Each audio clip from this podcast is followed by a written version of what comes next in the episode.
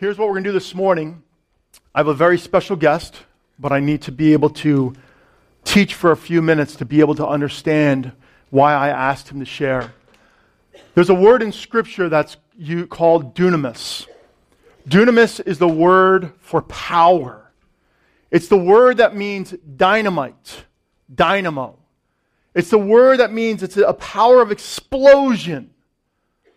And the Greek, it's used 120 times. And what the word dunamis means, it means, it actually means this miraculous power. I want to go through all of them. Miraculous power or miraculous ability. It means an act of power. It means an inerrant power capable of doing all things. It's actually a moral power. And when used in Scripture, that, that the writers use it in a way that when we talk about the gospel presence in someone's life and gospel excellence, the word is dunamis, power. It's the power that heals, it's the power that delivers, it's the power that changes the heart, it's the power that changes the mind it's the power that indwells and lives in someone who claims to be a follower of Jesus Christ. And it's the inerrant power that is birthed into someone. They are not born with it, but they inherit it at a very specific point.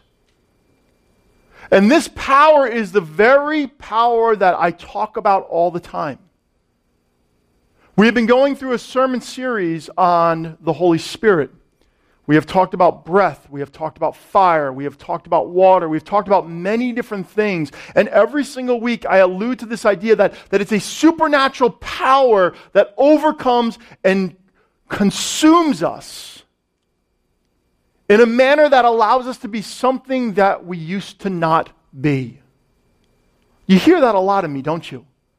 That when someone becomes a Christian, that there's this power that invades them, that they are no longer the individual. I kind of look at the electric guitar. If they were to play their electric instruments without power, it's all you would hear. Matter of fact, you would hear something that sounded very out of tune, but the moment you plug that power in, that guitar, that keyboard, that bass, this microphone comes to life. And it actually makes them sound powerful and better. Right? You see, in Scripture, we, we learn that this is the very power that was in the Garden of Eden. And it was then in Jesus Christ. Let me just run through some things. Jesus was conceived by Mary through the power, the dunamis of God. The Holy Spirit will come upon you, and the power of the Most High will overshadow you. Luke chapter 1, 35. So when Jesus was consumed, the Holy Spirit rested upon Mary and filled Mary, and that power allowed her to become pregnant in a supernatural way that caused everyone to question her pregnancy. But what gave birth? How was she able to conceive? It was because of the power, the dunamis of God. Jesus was anointed by the Holy Spirit and his power. It says, And you know that God anointed Jesus of Nazareth and the Holy Spirit and with power. Then Jesus went around doing good and healing all who were oppressed by the devil, for God was with him. The disciples knew that the power of God was in Jesus. It says in his early ministry that, that he was so unique because he not only taught with authority, but he taught with power. He didn't change the passages, he didn't change anything. All he spoke was this living, breathing power that came from God. Matter of fact, his power was so great that one of my favorite stories is there's a woman who was bleeding for 18 years. She went to all the doctors, probably went to faith healers and, and everyone. And, and she came behind Jesus, and all she said, if I can just touch the tassel, the tassel of his robe. And she touched it. And power went out from him. And he turned around and he said, Who touched me? Because my power left me. And Jesus delegated his power, the Holy Spirit, to disciples even before Acts. One day, Jesus called together his 12 disciples and gave them power and authority to cast out all demons and to heal all diseases. So, even before, even before Pentecost, Jesus' power was so potent that he spoke over them and he said, Go and whoever you touch will be healed. Whoever you speak to will be delivered.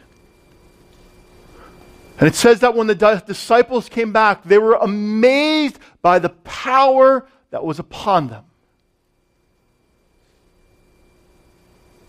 But then what he did was he gave this power to the disciples. At Pentecost, I've been saying this every single week. He said, Wait, wait. The power is going to come. God's presence is going to come. And it's the presence that's going to fill and change you forever. And they waited, and, the, and I talked about this last week that the Holy Spirit filled them so much that they looked like they were having flames of fire sitting upon them, almost like their body was filled with gasoline. And as they spoke, fire came out from their mouths on their heads. And when people saw them, they saw that it was not them, that they were not demonized or anything crazy going on. But God's power was so potent that they started speaking in all these foreign languages. And all the Jews from all of Jerusalem that came there to celebrate from all different areas heard their native tongue and came to Christ. And in one sermon, this would be so stinking cool. 3,000 people came to Jesus. That's like my prayer. That's my prayer.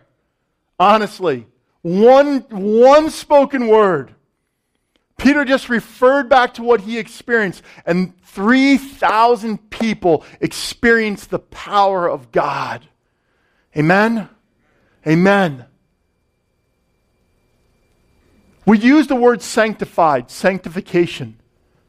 It simply means that God has set us apart for his will and his good pleasure. That's actually the proper translation. Some Bible translations say for his will and his purpose. I almost feel like a tool then, right? My purpose is to what? Am I living up to my purpose? Am I living up to my expectations? But the exact Greek translation is actually pleasure. That is he who wills and works for his good pleasure, that his power in my life would bring him joy. I love watching my kids just be together. Even more than like going to watching them at a sporting event or something else where they're being successful. I love watching them be together because in them I see joy just for being them. God has set us apart to give us the power of His Holy Spirit. And I want to go through a few things before I invite my friend up. First and foremost, He has set us apart. He has set us apart. That if Christ is your Savior, you are no longer who you used to be. You were set apart that His power would live in you. His dunamis rescued you from the power of sin and death. It says here in Romans 8 2, and because you belong to Him, the power of the life giving Spirit has freed you from the power of sin that leads to death. Will we sin? Yes. Do we have to have addictions to sin? The answer is no. Will you be perfect? No. But can you live an excellent life in the face of God? The answer is yes, because God's power fills you, convicts you, and allows you to say no to sin and yes to Jesus. And the only way you have conviction, the only way you experience this power is when the Holy Spirit lives in your hearts. Is that stinking great?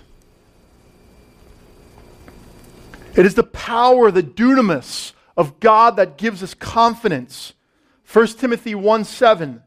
For God did not give us a spirit of fear, He gave us a spirit of dunamis, power, and of love, and of a good mind.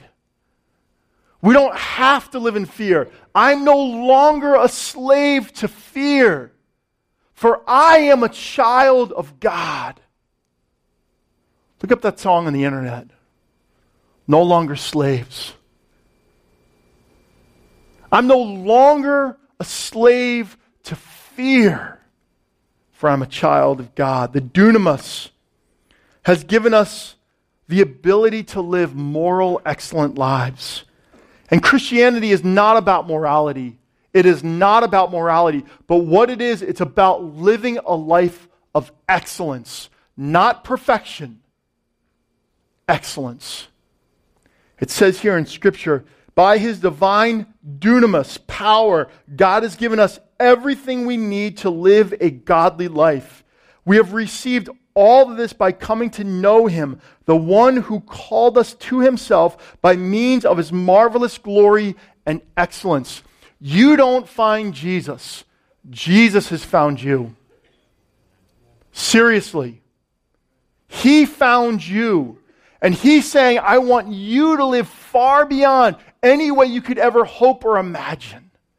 And I will birth that power that you could say no to bad choices and yes to the things that I have before you. And the most beautiful thing is, is the moment we come to Christ doesn't mean that we stop sinning. It means that God gives us the power to live in victory. That every time that we do sin, every time we do mess up, that we know that He has something greater. Because every time you're convicted, all He's saying is, I have something better. I have something better. I have something more whole, more filling, more everything. But the enemy wants you to stay down. He wants you to think that you have to live a place of brokenness Dunamis has given us the ability to overcome and work through our weaknesses emotionally, spiritually, physically, relationally, financially. It says here, each time he said, My grace is all you need. My power works best in weakness. That's what Jesus said to Paul. So now I am glad to boast about my weaknesses, so the power of Christ can work through me. I recognize my weaknesses because in my weaknesses, His power is released. His power is released. When I recognize my need, when I recognize my failures, and I say, I can't do it, you can do it, dunamis is birthed out. And his power, his dunamis, is given to do more than we could ever imagine healing, deliverance, victory, now, all glory to God who is able, through his mighty power at work within us, to accomplish infinitely more than we might ask or think. Ephesians 3:20. God's power is not just about me. It's about what he wants to use me to do in the lives of other people. That's all he wants to do. He wants me to be a channel of His power and His grace and His mercy and His love.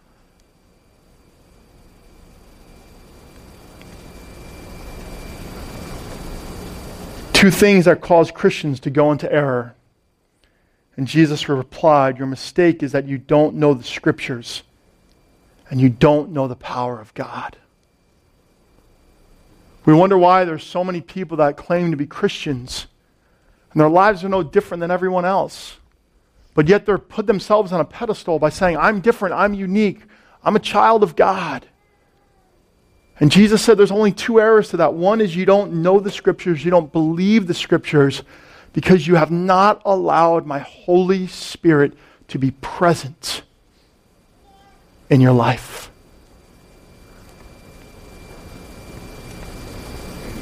I want Mike Stanley to come up. And uh, that might have been the shortest message I've ever preached. Everyone's like, yay! Wait till next week. Um, I want Mike to share his story this morning because Mike is just like you and I. He was born and raised in Bergen County. And over the last three years, he has seen the dunamis of God do something radical in his life. And so, you guys hear enough of my story, so I wanted Mike to share his story. So I just want to pray for him. Holy Spirit, we ask you that you give him peace and confidence as he shares your work and power in his life. Amen. Here you go. Love you. I'm proud of you. Thanks, Rob. Um, I am really nervous doing this, so uh, if I go down, it's probably a panic attack. It's probably not the Holy Spirit, so um, just come up and get me. Uh, I really appreciate Rob asking me to come up and do this um, because I have experienced the power of God in a pretty big way. Like Rob said, I, I grew up in Bergen County, I grew up in Ramsey, and there's two things that I knew very early on that I was absolutely sure of. One was that I believed in God. Uh, I went to Catholic school, I was an altar boy. I was absolutely positive that God existed. I had a little different version of God back then than I do now. Uh, I'll get to that in a little while. I believed that with all my heart and soul. And I also knew that there was something different about me. I knew there was something wrong with me. And this goes back to my earliest memories, to about five or six years old. The best way I can describe it is I had this hole that was in my, I felt like it was in my stomach, but it was really in my soul. And in this hole existed depression and self loathing and this anger towards the world, which as a little boy I never could understand. I just knew that I was different. I remember being about five or six years old, and I had freckles and buck teeth. And those were two things that I remember begging my parents to get me this. I used to see these commercials for oil of Olay. It was for like the old lady spots. And I used to beg them, could they get that for me to get rid of my freckles? Because when I looked in the mirror, I hated who I saw. This is at five years old. And that was a constant for me. And as a little boy, I have a six year old, and I can't imagine what that must have been like. My parents, they didn't know what was wrong with me, they knew something was wrong. And the way this manifested itself, I acted out in school. I lied. I just, I just wasn't a good kid. I ended up getting kicked out of Catholic school in the sixth grade. And my parents didn't know what else to do with me. So, by the advice of a family friend, they had me committed to a mental institution. I went to a place called Fair Oaks in Summit, New Jersey, where they treated me like I was a schizophrenic. I was given psychotropic medications that made me blind, it made me wet the bed. I was tied down and given Thorazine, and I won't even get into the quiet room, what that was like. I was 12 when that happened. Shortly after that, I went to, um, my parents knew that that wasn't working, so they pulled me out of there and they sent me to a behavior modification boarding school in Connecticut. I went there and I went through the same things over and over again, and that hole only got bigger. It got bigger and bigger as I got older. My parents brought me home. They, I, this was I was living in Elmwood Park at the time. They moved to Ramsey because they knew was, they figured a change of environment. They knew it had a good school system, so they brought me there, and that's where I found something that would fill that hole, and it was drugs. I started using drugs in the ninth grade. Now, anyone who's been a health class, they have that natural progression of drugs. It's like marijuana and so on and so forth. I went through it like that. I went from like Michelob to methadone in a matter of months. Used marijuana, drinking, LSD all throughout high school. And then when I was 19, I found that one thing that really made that hole go away, and that was heroin. I don't do anything halfway, nothing. So after the first time I had snorted heroin, and that feeling of me being worthless had gone away, and I was just numb. And I said, This is it. I found it.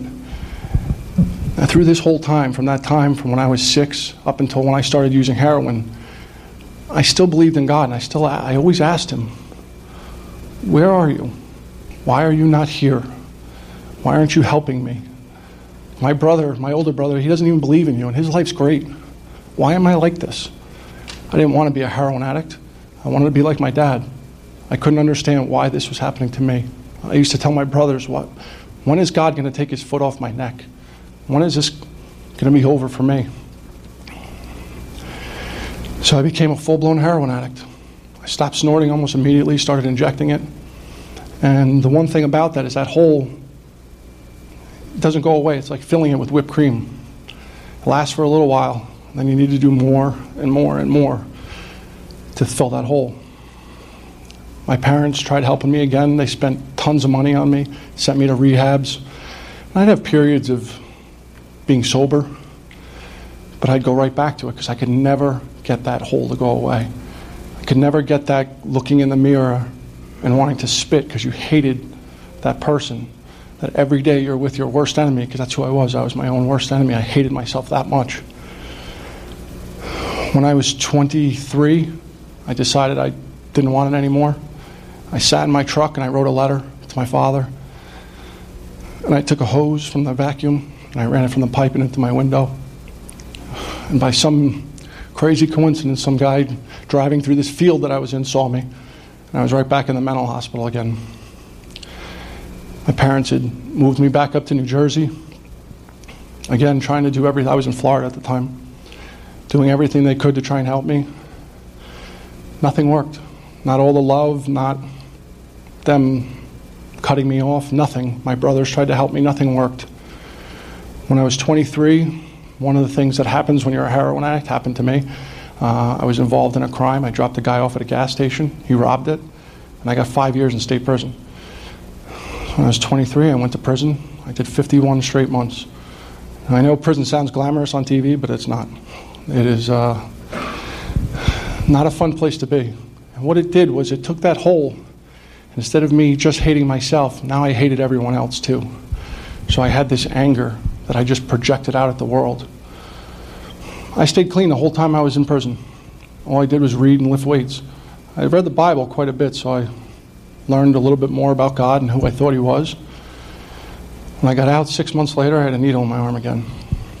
And onward it went. And it was just wash, spin, repeat. I would get periods of time where I would stay clean.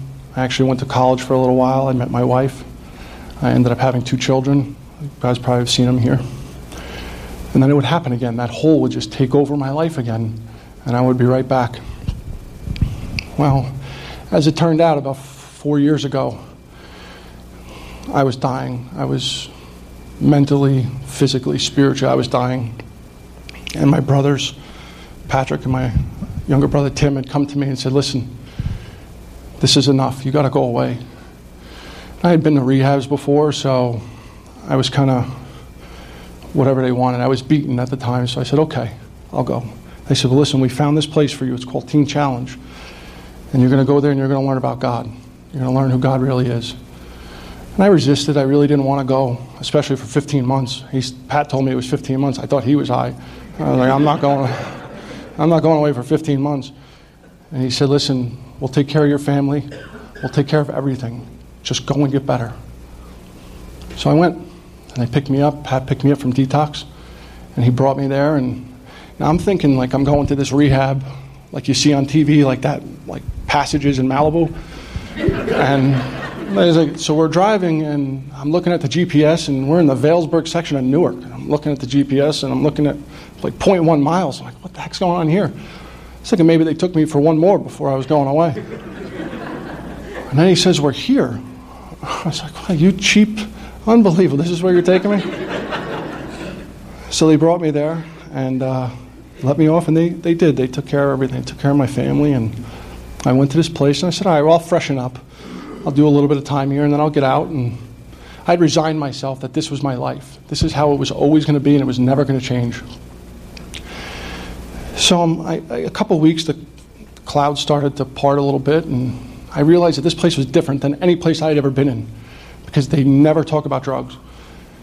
All they did was talk about God. I thought, well, here I am, and I'm, I'm in a rehab that doesn't talk about drugs in the middle of Newark. Uh, thanks a lot, Pat. Well, I started hearing about this guy, and I knew about God. I knew about him from Catholic school. I knew about him from being an altar boy. To me, he was the angry old guy who sounded like Charlton Heston. And as soon as Jesus got out of the way, he was going to give me what I really deserved. And the Holy Spirit is kind of like that distant cousin. You know, he's at the party, but you don't talk about him all that much. But that's not who these guys were talking about. That's not what I was hearing. I was hearing about this loving Father that loved me even the way I was, that loved me when I was on heroin, that loved me when I was in those places. And I wanted to hear more about him. So I listened. But again, this whole time, I just, I wanted to make my wife happy. I wanted to make my brothers happy. And then about four months into the program, I was laying in my bed, and heroin addicts don't sleep all that much, so I wasn't sleeping. And I kind of just did this weak, weak prayer. And I don't remember exactly the words, but it was more like, if you're there, can you help me? Because I need it. And he came. And he came down from heaven and he rescued me. And I don't mean that figuratively. I mean, he literally came down from heaven and rescued me. And he changed me right there. And I knew it. I knew something was different because I felt joy. I didn't levitate or, you know, there was no fire, there was nothing like that. I was just, I felt this joy that I'd only felt a few other times in my life. I felt it when I watched my wife walk down the aisle. I've still never seen anything that beautiful. I watched it when I watched my son Ethan be born. And I felt it again when my son Liam was born. And I felt it when the maker of heaven and earth said, Time out. That one there is mine. And I love him. And he rescued me. And I knew right then and there there was something different about me. I didn't quite know what it was. But I wanted to learn more about Jesus and I wanted to learn more about God. So I finished the program and I read and I prayed and I learned about him and I got out and I didn't go back to work right away. I, I wanted to cultivate some of the relationships that I had destroyed. So I spent a lot of time with my brother and we went, we'd take long walks together and he uh, allowed me the pleasure of doing all the electric in his house for free. Thank you. Um, I, I was able to start a relationship with Rob, which was very important to me. And I started to see what exactly God had done for me.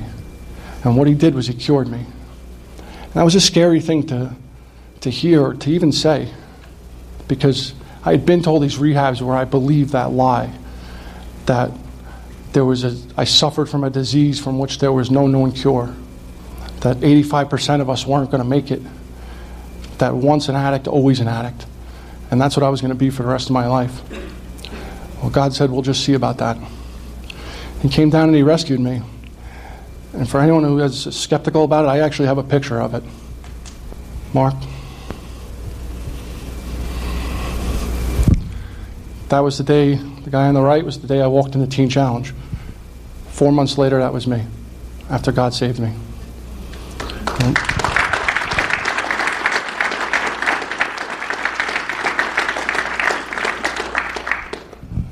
So, once I realized that what had happened to me, I knew that that hole was finally closed.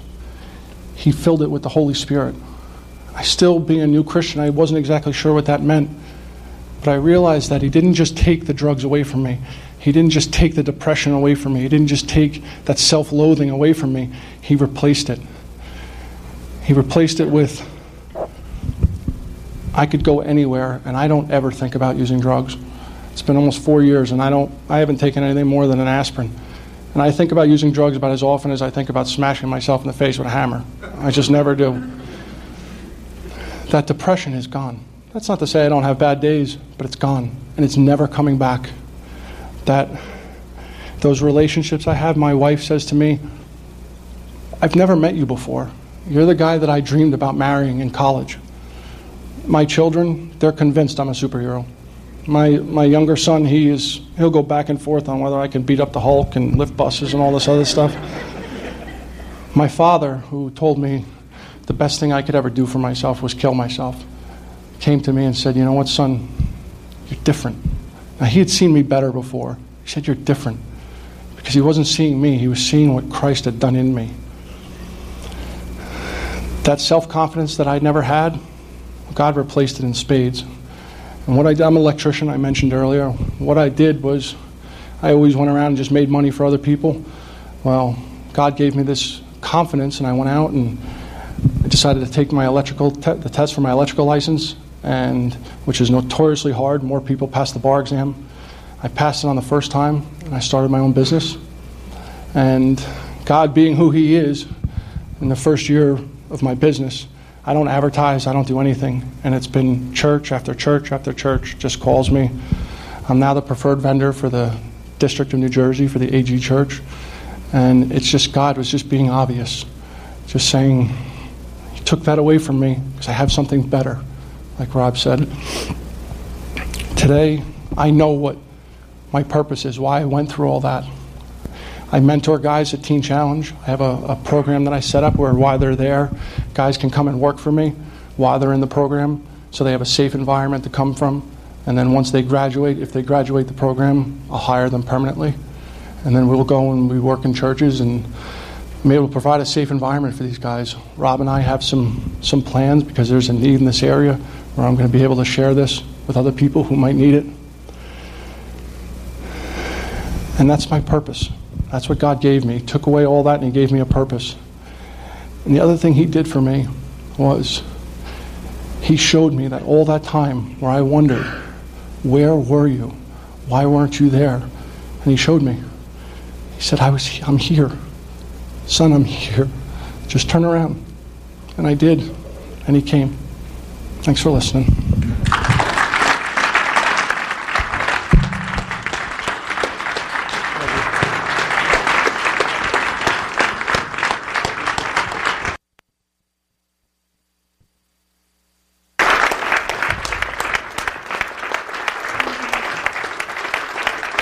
That is the gospel.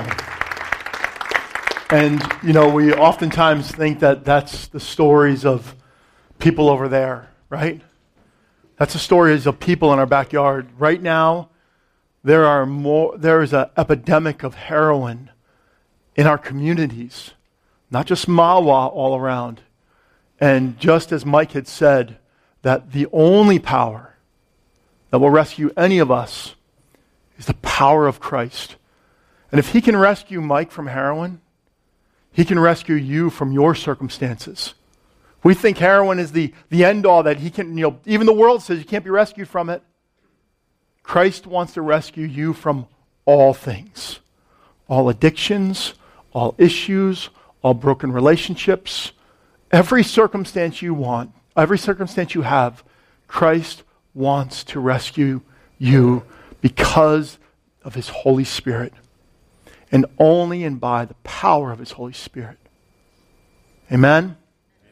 Amen. Amen.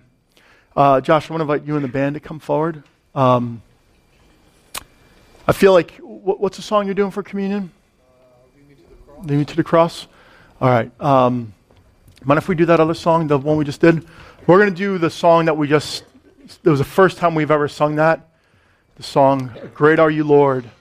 When you come down to the Lord's table, it's a time of celebration. It's a time for you to say, God, this is my thing that I need the power of Jesus. This is my thing that I need to know that you are alive and well. This is my issue that I need to see you overcome all things, that I can stand up and praise the name of Jesus. I invite Jeremy to come forward invite Omar to come forward. If any of you are just kind of like sitting there, like, oh my gosh, he just totally spoke to me, we're going to have a prayer team over there. Um, so our prayer team go over there. Um, no one's going to watch if you're prayed for. Um, we, we do this church. This church began because of the transformation power of Jesus Christ. That's it. And we believe that is not just for Mike, not just for Rob, but for all. So, Holy Spirit, we want to invite you to be that breath in our lungs that drives us to a place, no matter where we're at. Maybe we have pride, anger, resentment, bitterness. Maybe it's a, an addiction, a sexual addiction. Maybe it is a drug addiction. Maybe it's an alcohol addiction. Maybe it's a relational addiction. Maybe it's a finance addiction. God, we need your dunamis. We need your dynamite to step into our souls and explode all that darkness away so that you can settle your light in our hearts. So we come, the power of God will live in us. I invite all people who want the power, the dunamis of God, to come and eat and drink with us. Come. Let's worship the Lord together.